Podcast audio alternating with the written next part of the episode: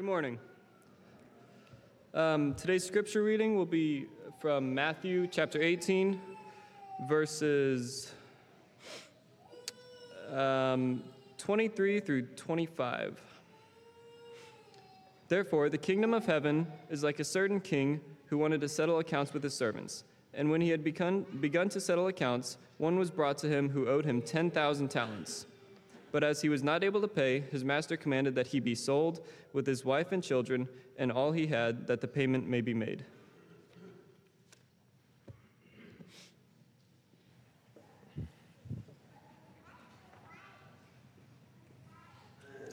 Good morning. It is good to see you here this morning. We're always thankful for the privilege and honor that's ours to assemble together before our God and to offer him our praise. He is certainly worthy of the very best that we have to offer, and it's also a great blessing for us to be together, fellowship one with another. Is this not the favorite day of the week right here? This is just as good as it gets, and we're very thankful for your presence here this morning. We are in the midst of a series of thoughts on fighting and being angry. And the Bible has this practical way of living. It's not simply theory. It's not simply something that's studied in a class. It's lived out in real life. And the Bible makes it abundantly clear that Christians, God's people, do get angry. It would enjoin upon us not to sin in that anger, Ephesians 4. And so we started last week or a couple of weeks ago this series of thoughts, and we'll end it tonight. And so ask and encourage you to come back tonight to get the fourth and final installment of our series. That said, we're not really going to do a lengthy introduction as we might normally. We're going to dive right in and pick up where we left off. And so this is point number 9 or 1, depending on how you want to count, from where we are now. And that is, when you are angry and when you're fighting, here's one more thing to be or to do, and that is be merciful.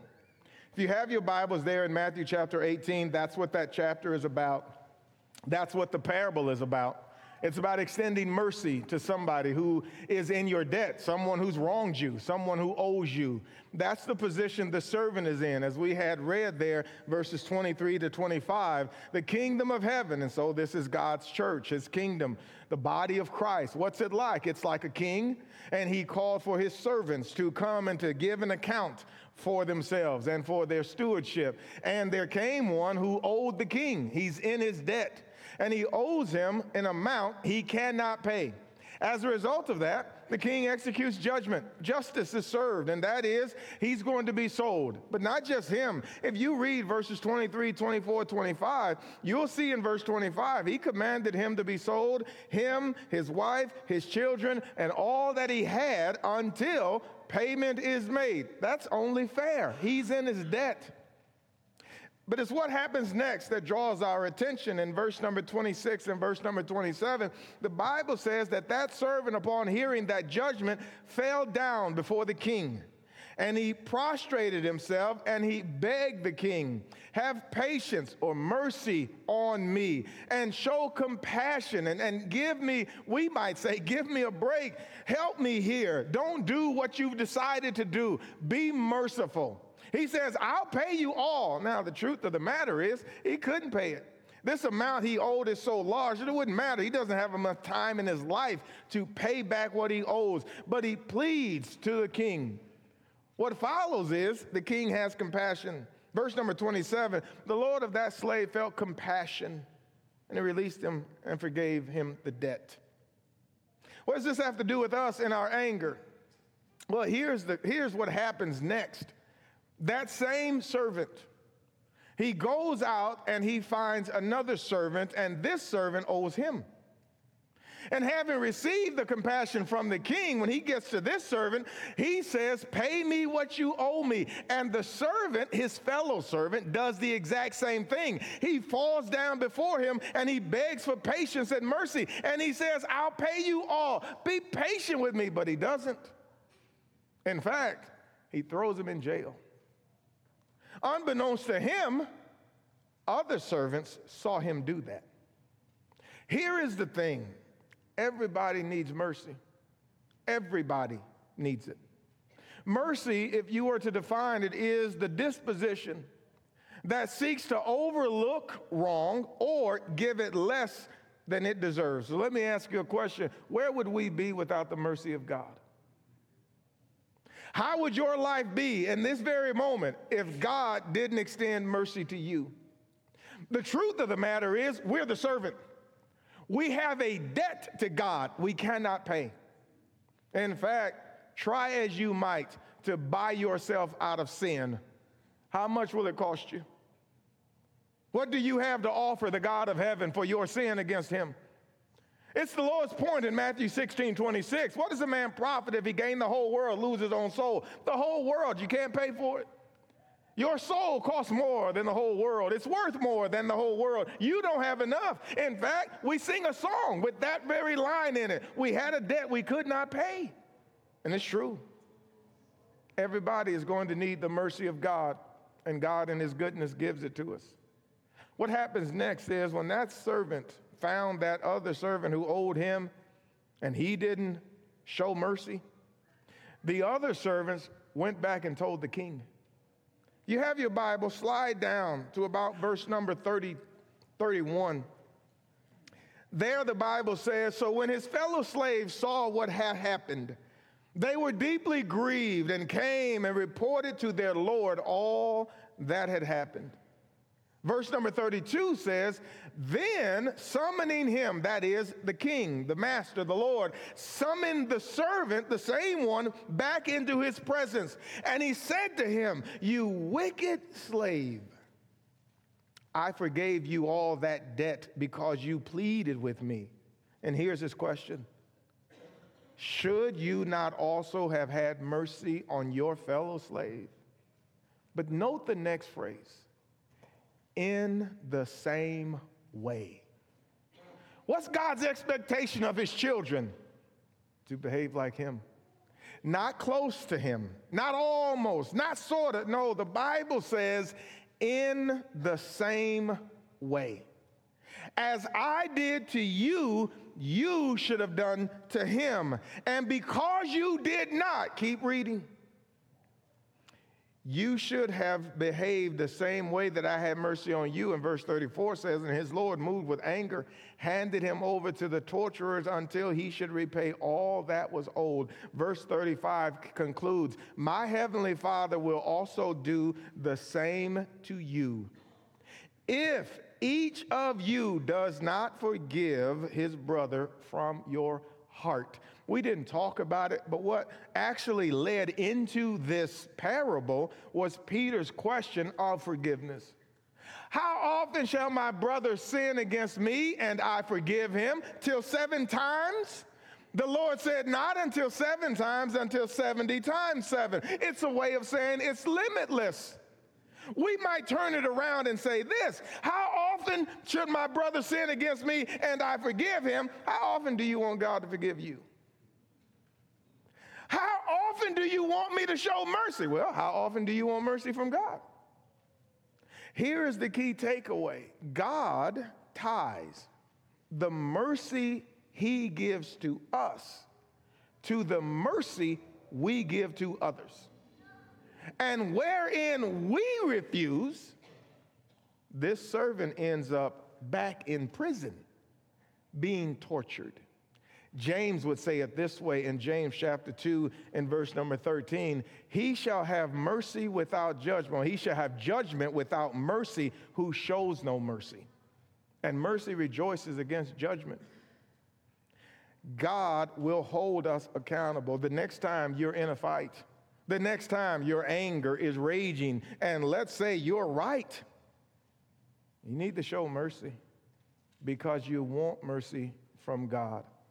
Psalm 103 and verse 10, the Bible says of God, he has not dealt with us according to our iniquities. One more thought and we'll move on, and that's this. Mercy emanates from the character of the giver, not the request of the recipient. It's not the case that you get mercy if you ask for it. It is the case that mercy comes from the character of the one offering it. And God has offered us mercy in the person of Jesus Christ. Point number 2 or 10, depending on how you're counting. Matthew chapter 5 and verse number 9, if you have your Bible, and that point is this: the next time you're angry, the next time you're in a fight, be a peacemaker. In his first address to humanity, our Lord and our Savior pronounced a blessing on this person. He says in verse number 9, "Blessed are the peacemakers, for they shall be called sons of God." This idea of peace, this peacemaker, is one who cultivates peace, concord. That's this person. Christ said this person is blessed. You remember the word blessed. We talked about it a few weeks ago when we studied Psalm 1, where the Bible says, "Blessed is the man that walketh not in the counsel of the ungodly, nor standeth in the way of sinners." That man, blessed, happy is he. This individual is also pronounced here. Peter says in 1 Peter 3 and verse number 11, "He that would love life and see good days," Peter says, "let him pursue peace." What do you mean by pursue it? The word means to put in rapid motion, to run swiftly after it, to be the one who seeks to make the peace. Since we were just talking about being like God, that's exactly what he did. Christ is referred to as our peace. In Ephesians chapter 2 and verse number 14, Paul says with reference to Jesus, "For he is our peace, who has made both one, has broken down the middle wall of partition between us." He is our peace. Well, who's the peacemaker? God is. Why? Well, the last thing we just talked about, point number 1, show mercy. That's what God did. You see, in sin, when we had that debt we couldn't pay, in that state, we are actually enemies of God. That's how Paul describes it in Ephesians chapter 2, beginning in verses 1, 2, 3, and 4. He says that at that time, you were dead in your sins and your trespasses. You were enemies of God. How? In sin, you're God's enemy. As a result, let me ask you this. How do you make peace? You need it. Because the only thing we are worthy of is justice. And that justice would be meted out fairly and equitably and righteously because we're in sin. But what did God do? God made peace. How did he do it? Jesus. Jesus Christ is our peace. Who made it? God did. God sent Jesus to make us at peace with him. Peacemaker. That's who God is. Jesus comes to earth and says, "Blessed are the peacemakers, those who imitate God." There are 3 areas in which you and I need peace to be made. God is number 1. In sin, you need to be made at peace with God. How can you do that? You need Jesus. But not only that, Jesus Christ doesn't just make us at peace with God. Once he does that, he makes us at peace with our fellow man. Contextually, in Ephesians chapter 2, the Apostle Paul is talking about the Jew and the Gentile. And he says that you were dead in your trespasses and sins. And he says we also. The Apostle Paul is a Jew. And so you will find this in many of the epistles that he writes, if not all of them, that as a Jew, he's talking to Gentiles, trying to bring them to an understanding of the gospel that they've obeyed, their past relative to the Jews. And in this instance, in verses 1, 2, and 3, he says the way you lived is the way we lived. He says we all walked according to the spirit of the air, the spirit of disobedience. We all did that. But God, about verse number 4 or 5, but God, who is rich in mercy. What did he do? He sent Jesus. And so he made peace between us and God. But then, down in about verse 14, he says he made peace between man and man. How were the Jews and the Gentiles reconciled to God and to each other? Through Jesus. Paul says he broke down the middle wall of partition. You do appreciate the fact that it's no accident that when you are at odds with God, you're at odds with your fellow man. You do appreciate the fact that back in Genesis chapter 20, when Abraham said Sarah was his sister and Abimelech confronted him, and he said, "Why did you do this to us?" Abraham's response was, "I didn't think the fear of God was in this place." When there is no fear of God, there's no safety for man. When we are at odds with God, we'll be at odds with each other. On the other hand, When God makes peace with us through Jesus, guess what we and how we start treating other people? Suddenly we're at peace with them. Oh, they may not always be at peace with us, but we are with them. Who do you hate in Jesus? I don't hate nobody. I'm good with my fellow man. Who do you want to be saved? I hope all people come to Jesus. I don't have any. How did you get that way? God made peace with you and him, and then he made peace with you and your fellow man. But then thirdly, Jesus makes peace in your heart. He makes peace with yourself. Most people don't know it, but the real problem is they're at odds with themselves. They're in conflict with their own mind, with their own conscience. They have struggles internally. How did they get there? Sin. Sin won't help you operate properly toward you. Next thing you know, in sin, becoming a slave to sin, Romans 6:16, you will then hurt yourself. I know I shouldn't do this. I know I shouldn't do it. And then you do it, and then you hurt. Who did it? You. Why did you do it? I'm a slave to sin. And sin is a cruel taskmaster. And the next thing you know, you're at odds with yourself, and you're hurting yourself, and your own mind can't rest, and your conscience at that. You know what Jesus does? Jesus comes in, makes peace between you and God, makes peace between you and your fellow man, and then he tells you, I've cleansed your conscience. You're good now. You can be all right with you. You can be okay looking in the mirror and liking what you see. I have crowned you with glory and honor. You are good with me. You're good with your fellow man. Now you can be at rest with yourself. He makes peace. What's he asking us to do? Be a peacemaker. Because sometimes people misunderstand it. They need to know that peace is not quitting. Peace is not giving up. Peace is not failure. Peace is not admitting that you're wrong. Sometimes in fights, as we talked about last week, sometimes in fights and in anger, the person who talks the loudest and the longest wins. And the other person at some point just gets tired of hearing it. They have put up their best defense early on. It's a matter of stamina. And they stepped into the ring, and they got in, and they didn't realize that's a heavyweight you're fighting. That person can go the distance. And they can talk and talk and talk and scream and scream. And by round 6, you find yourself on the stool, winded. Whew. We got 8 more. I got to go back in there. You know what? You throw in the towel. And then the person on the other side says, another victory for me. I've won. Now we can have peace. We do not have peace. This person just quit.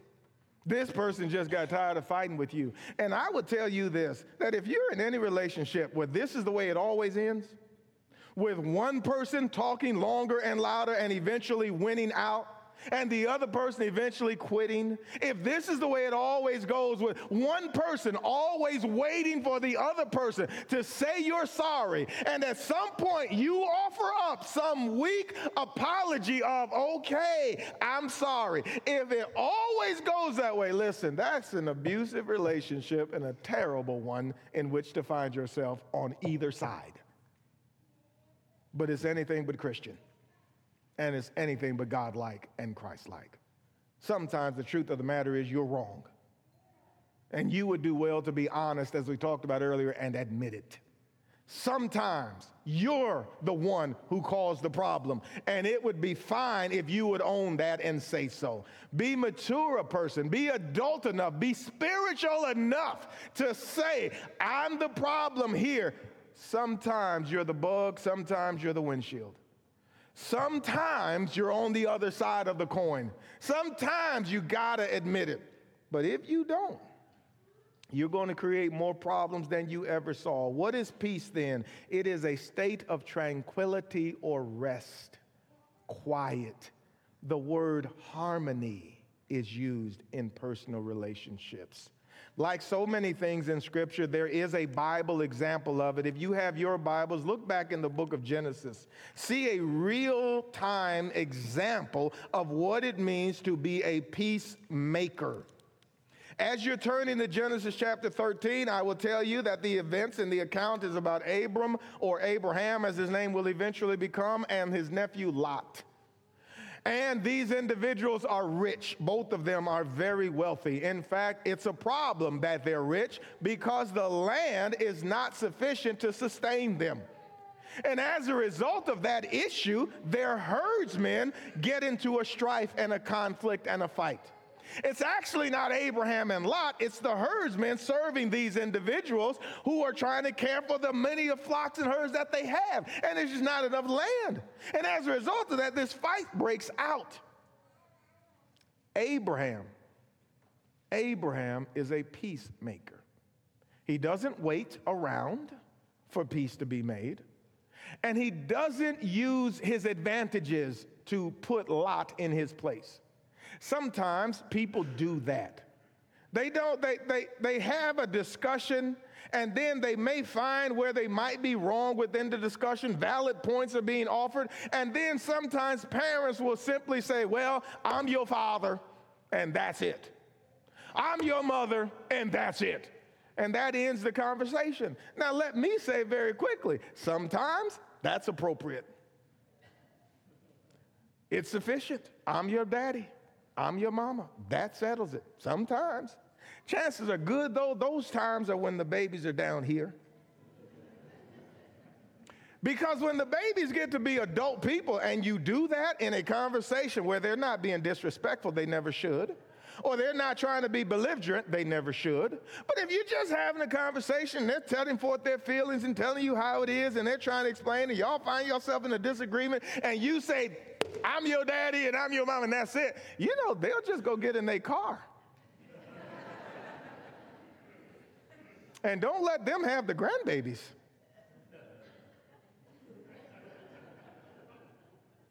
They'll tell you, oh, no, you won't. You won't be doing my child the way you did me. That's not the best option. Abraham doesn't do that to Lot. Abraham is the uncle. Abraham is older, but Abraham doesn't do that. Instead, Abraham makes peace. How does he do it? Look there in your Bibles, down in about verse number 13 and 10. 10 down to about verse 13. They encountered strife. And first thing that Abraham does in verse number 8 is Abraham says, let there be no strife. So the first thing that Abraham does is he calls for peace. He directs the conversation to peace. It's almost as if he put up both his hands and he said to Lot, let there be no strife. You know, when you are about to get into some fight or you find yourself in there, if you want to be a peacemaker, announce to the person, I want peace. Let there be no strife. Let's not fight. That's how Abraham starts. What does he do next? He honors the relationship. He says, not only let there be no strife, he then says, for we be brethren. We're brethren. To Abraham, the relationship is more important than being right. To Abraham, the relationship is more important than proving Lot wrong. And so he first announces peace, let there be no strife. He honors the relationship, we be brethren. Third, he offers solutions. Don't you love it when people don't? Don't you love it when people just point out wrong and wrong and wrong and just want to fight? And you say, oh, hold on, what are we fighting about? Oh, well, this, that, and that, and this, and this, and that. And you say, hey, maybe we could. Nope, can't do that. Oh, no problem. Maybe we could. Nope, can't do that. Okay, well, maybe we could. Nope, can't do. Don't you just love it when there's problems and no solutions? Doesn't it just make you feel all warm inside, toasty? Like a hot dog in a bun, doesn't it just make you just feel so good? Don't you wake up in the morning saying, oh, let this be the day. Let this be the day where I meet someone and all they want to do is fight with me and have no solution. Nobody does that. Abraham doesn't go into this without solutions. He says, listen, let there be no strife. We are brethren, and here's how we can solve it. If you take the left hand, I'll take the right. If you take the right hand, I'll take the left. Wouldn't it be hard to fight with that? Wouldn't it expose you for who you really are if you found a way to fight with that? You'd have to say something like this: I want the left hand and the right hand. Do you want me on the planet? I mean, where would you like me to be? No. You want the left? I'll take the left. You want the right? I'll take the right. Whatever you do, you choose. That's a peacemaker. Sometimes people get mad at Lot because verse number 10 is Lot chose. Verse number 10 says, Lot lifted up his eyes. He looked at the land, and it was good land. In fact, it was the valley of Jordan. His eyes saw it. It was well watered. Well, that's why the fight began. They need water. They need to care for the flock. And Lot sees some good land, well watered. Verse number 11, the Bible says, so Lot chose for himself. And sometimes people read that and they say, well, Lot shouldn't have done that. I mean, Abraham gave him the offer, but he should have just, no, 1,000 times no. Lot did the right thing. Abraham gave the option. If you're one of those people who give options but you hope people don't pick them, stop giving that option. Don't be that guy. Do not be the person that under the guise of false humility, you say, well, if you want to go ahead, and then they go ahead, and then you run them down for having taken that choice that you offered. If you didn't want them to take that choice, don't give it. Because if they take the choice that you offered, they simply did what you said. Now, if you meant something else, ask yourself in your heart, why did you offer something you didn't mean? The problem is not their choice. The problem is your heart and its insincerity. Abraham doesn't have the problem because Abraham meant it. If you want the left, I'll take the right. If you want the right, I'll take the left. And then Lot looked and saw it was well watered, and Lot chose for himself. But that brings us to the final conclusion of this point, and that is this: God saw it and approved of Abraham making peace. So often when we get into fights and arguments and anger, it somehow happens in our minds that we simply remove God from the equation. That somehow we're operating in this world, in my anger, God didn't hear it. That when I said that, God doesn't know about it. Now, if we're asked, we will say, yes, he's got an all-seeing eye watching you. If we're asked, we'll say, yes, the eyes of the Lord are in every place, beholding the evil and the good, and the ears are over the righteous, and he hears. If we were asked, but when we argue and fight, we act like, by way of practice, he didn't hear it. God heard and saw everything Abraham and Lot did.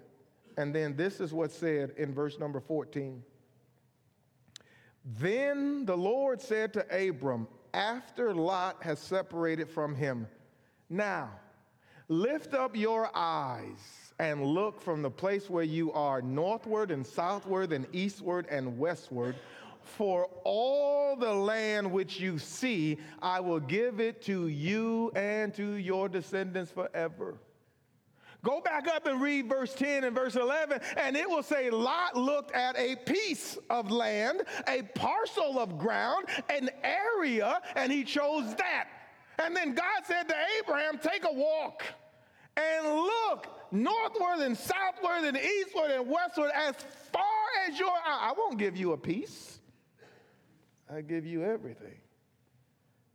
And then Jesus comes to earth and says, blessed are the peacemakers, for they shall be children of God. God is not unforgetful. He remembers and he knows and he sees. What's the key takeaway? Christ intends for us to make peace. We tend to focus on receiving peace. We want someone else to give us the peace. And God is saying, you be a peacemaker. You pursue it and make it happen. Point number 3 or 11, be patient. If you have your Bibles, look at 2 Peter 3. In 2 Peter 3, the Apostle Peter is discussing the Lord's return. And there are those in Peter's day saying, they're scoffing, they're mockers, they don't believe he's coming. And they say, as evidence, all things continue as they always have. Nothing is changing. He's not coming. And then Peter says, well, they are willingly ignorant. They're ignorant on purpose. Because a cursory look would say Things haven't continued as they always have, because there was a small event, I say that facetiously, the flood happened. Things haven't always continued from the beginning as they were. The flood happened and took them all away, changed the world. But Peter goes a little further and he says, with regards to God's promises, he says, one day with the Lord is as 1,000 years, and 1,000 years is one day. Sometimes people read that, and they come away to the conclusion that God counts time differently than we count time, and as a result of that, God has 1,000 years equaling one day. That's not what Peter means. The context is God keeping his promises, the promise of his return. And Peter's point is, since God is eternal, time doesn't impact God's ability to keep his promise. It would be kept just as well as 1,000 years pass or one day pass. Wouldn't matter to God, because he is outside of time. Doesn't matter to him. Nothing will prevent God from keeping his promises, and not time or anything else.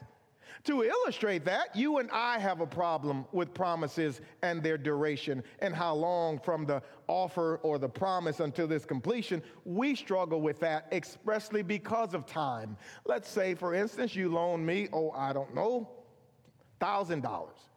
I came to you and said, hey, can I borrow $1,000? And you said, yes. I love you. I love the Lord. I want to help. Here's $1,000. And I say, thank you. And then I say this, I will pay you back next Tuesday. It's Tuesday. I got the money on a Tuesday, and I said to you, I'll pay you back next Tuesday. And then next Tuesday comes. You're not looking for me. You didn't put the police out. You didn't look for me to get the money, so you're not looking for me to, you're not high. You, but you see me, and we make eye contact, and I come over, and I say, you know what? I know that I said I was going to give you today. I know I said that, but a lot of stuff has come up within the week, and I'm just not able to pay it. Let me get you to next Tuesday. If I get you next Tuesday, by then I'll get paid. I'll be glad to bring the money back. No problem, because you're a merciful person. You say, oh, no problem. Next Tuesday comes. Here we are again. And this time I say, you know what? I had the money, and then this emergency, unforeseen to me, unknown to me, it happened. And then, now, let's stretch this out. Not 2 weeks, but 6 months. Not 6 months, but a year. Not a year, but 2 years. Not 2 years, but 3 years, but 5. Let me ask you this. How confident are you that you're getting your money back? You wouldn't have even made it the year, would you? At some point, you would have said, well, you shouldn't loan what you can't lose, because this is not coming back. That's what it's like with our promises. When time starts to pass between the promise and its fulfillment, the greater the time, the less likely we are to see the fulfillment. Peter's point is, that's not true of God. 1,000 years or one day. With God, it's as sure. And I tell you all of that because he's discussing his return.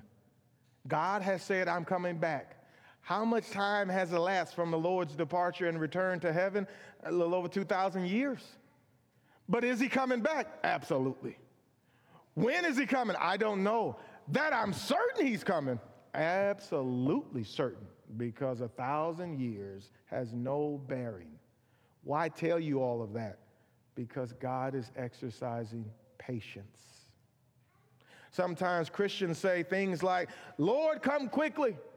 Even, Lord, come now. I get it. The world and its wickedness and the world, and you wake up every day and there's something new and there's something else, and we just feel like, oh, if the Lord would just come, it would at last be over.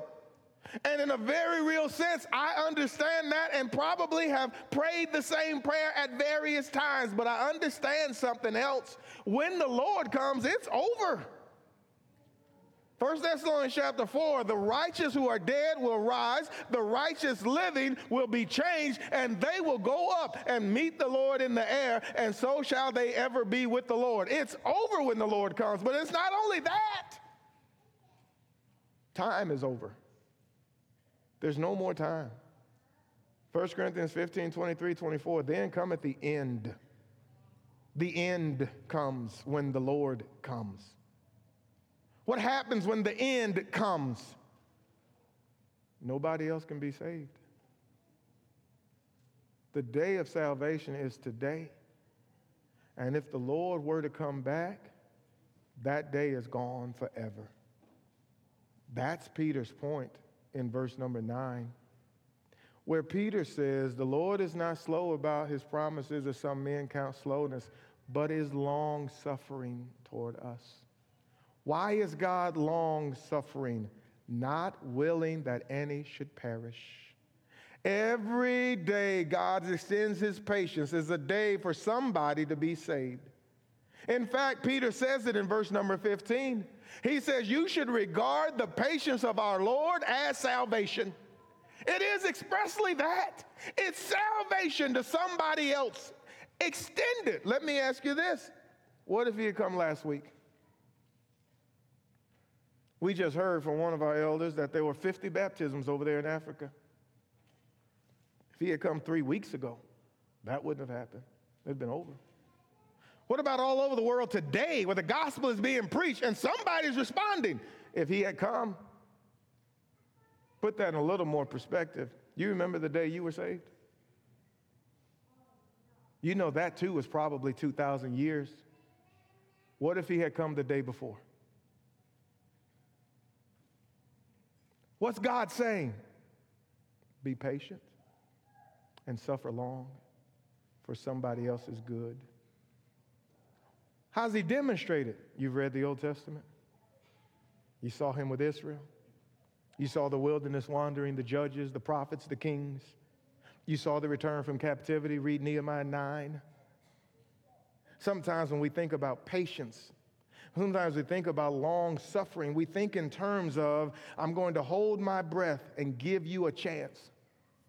I'm going to suck it up and suck it in, and you'll get a chance for a while. And really what we're saying is, I am going to do something terrible to you the moment I exhale. What I'm doing is giving you a break now. But when my patience ends and you do it one more time, that's how our view of patience is. I've waited as long as I could, and now I'm going to explode. That's not patience. Patience is not holding your breath as long as you can and then exploding. In fact, look at 1 Corinthians 13 and verse number 4, and you'll get a different wrinkle with regards to patience and this long suffering that God is doing and that he calls upon us to do. Right there in the middle of love and all that love does, the Apostle Paul says love is patient. But it doesn't just say that. I think the King James will say charity is long-suffering. But it's the next phrase. While it's being long-suffering, it says, and is kind. There are some people who can suffer for a long time. I got you. But there are far fewer people who can suffer and be kind at the same time. And yet God has demonstrated both and calls upon us to do both.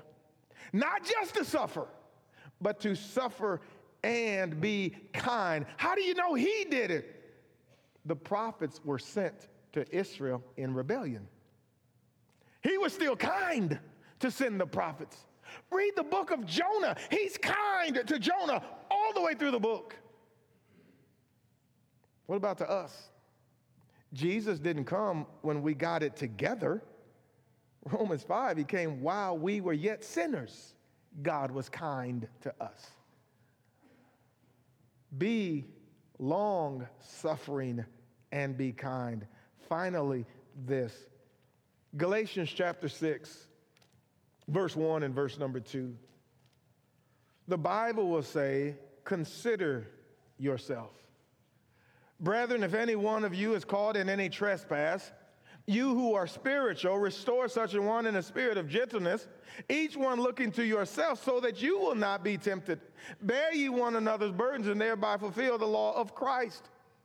Here is an instance where a brother is wrong. So please, let's establish that. Sometimes when people get angry, they're always told, well, don't be angry. Well, don't be angry. Listen, I don't want to tell you that.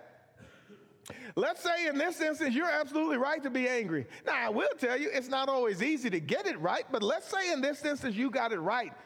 That is, you have the right cause to be angry about. There is something done wrong and it angers you. You have the right cause. Fantastic. Secondly, you have the right proportion of anger. Sometimes people's anger doesn't meet the thing that was done wrong, but let's say in this case it does. You're angry for the right reason, and you're angry in the right amount.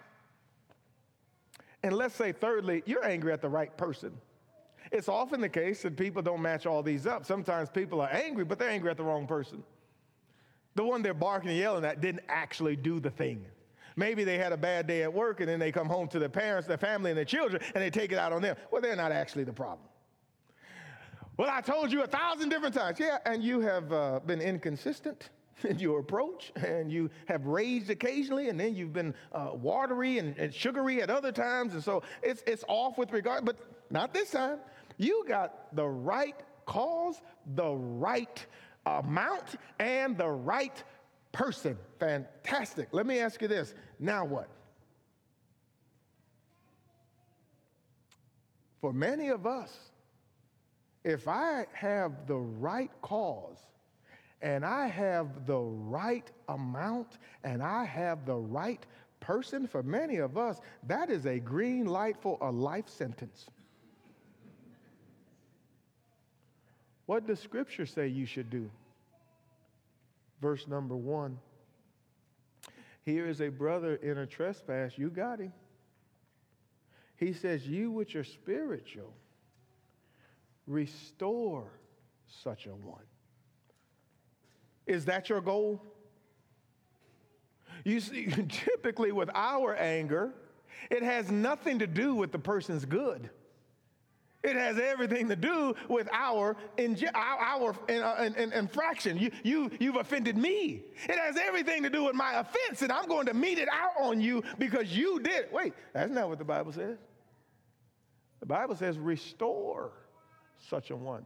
This idea of restoring goes back to setting a bone. So you go to the doctor and your arm is out of joint, and you get there and it's fractured, and he's going to set the bone. Let me ask you this. How do you want yours set?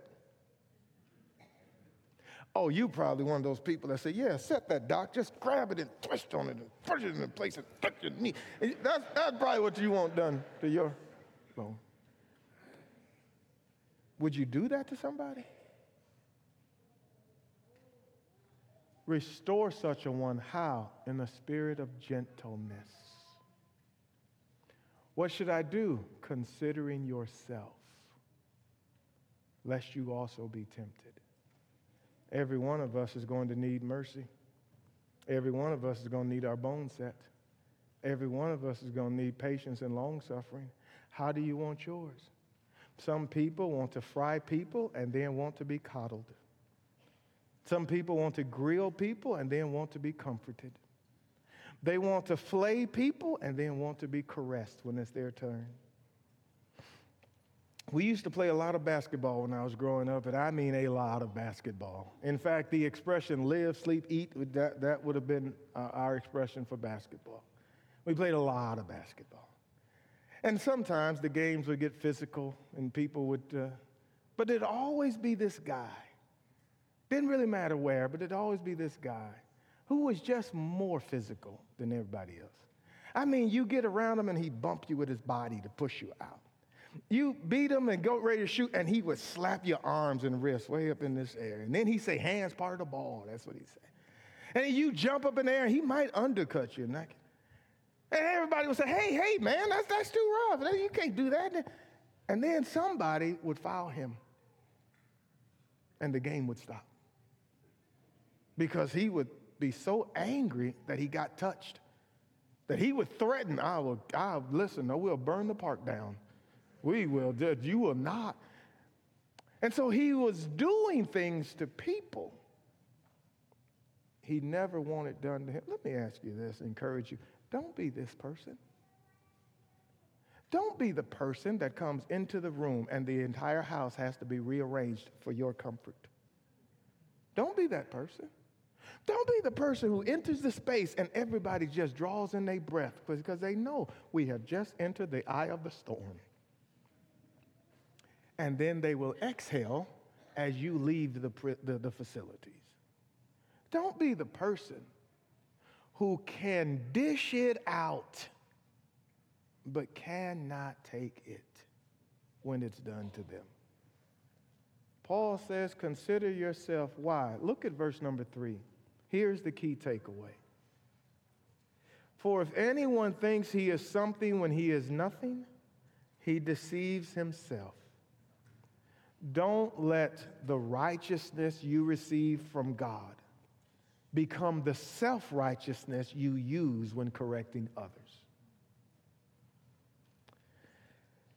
Our elders enjoined upon us earlier in the year the idea and the focus on sanctification. The idea of sanctification is what happens to people after they're saved.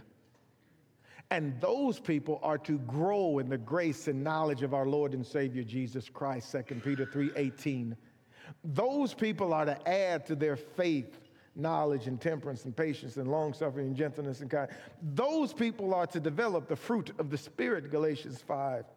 Those people are to live according to the will of God. This is the will of God, your sanctification, 1 Thessalonians 4, 3 through 7. Those people are to purge themselves from these things and become vessels meet for the master's use, 2 Timothy 2, 15 to 22. And so if we're not preaching sermons about the plan of God to bring the Christ, culminating in the cross and finishing with the Spirit's revelation, if we're not preaching a sermon about that, or if we're not preaching a sermon about the gospel going out into all the world and saving mankind, then every other sermon is a sermon about sanctification. Every other sermon is about those who are saved becoming more like Jesus. And thankfully, the Bible allows us to develop our spirits to live like Him. And so it will say with regards to anger, be ye angry and sin not. Do not let the sun go down on your wrath, and don't give place to the devil. The problem is not anger.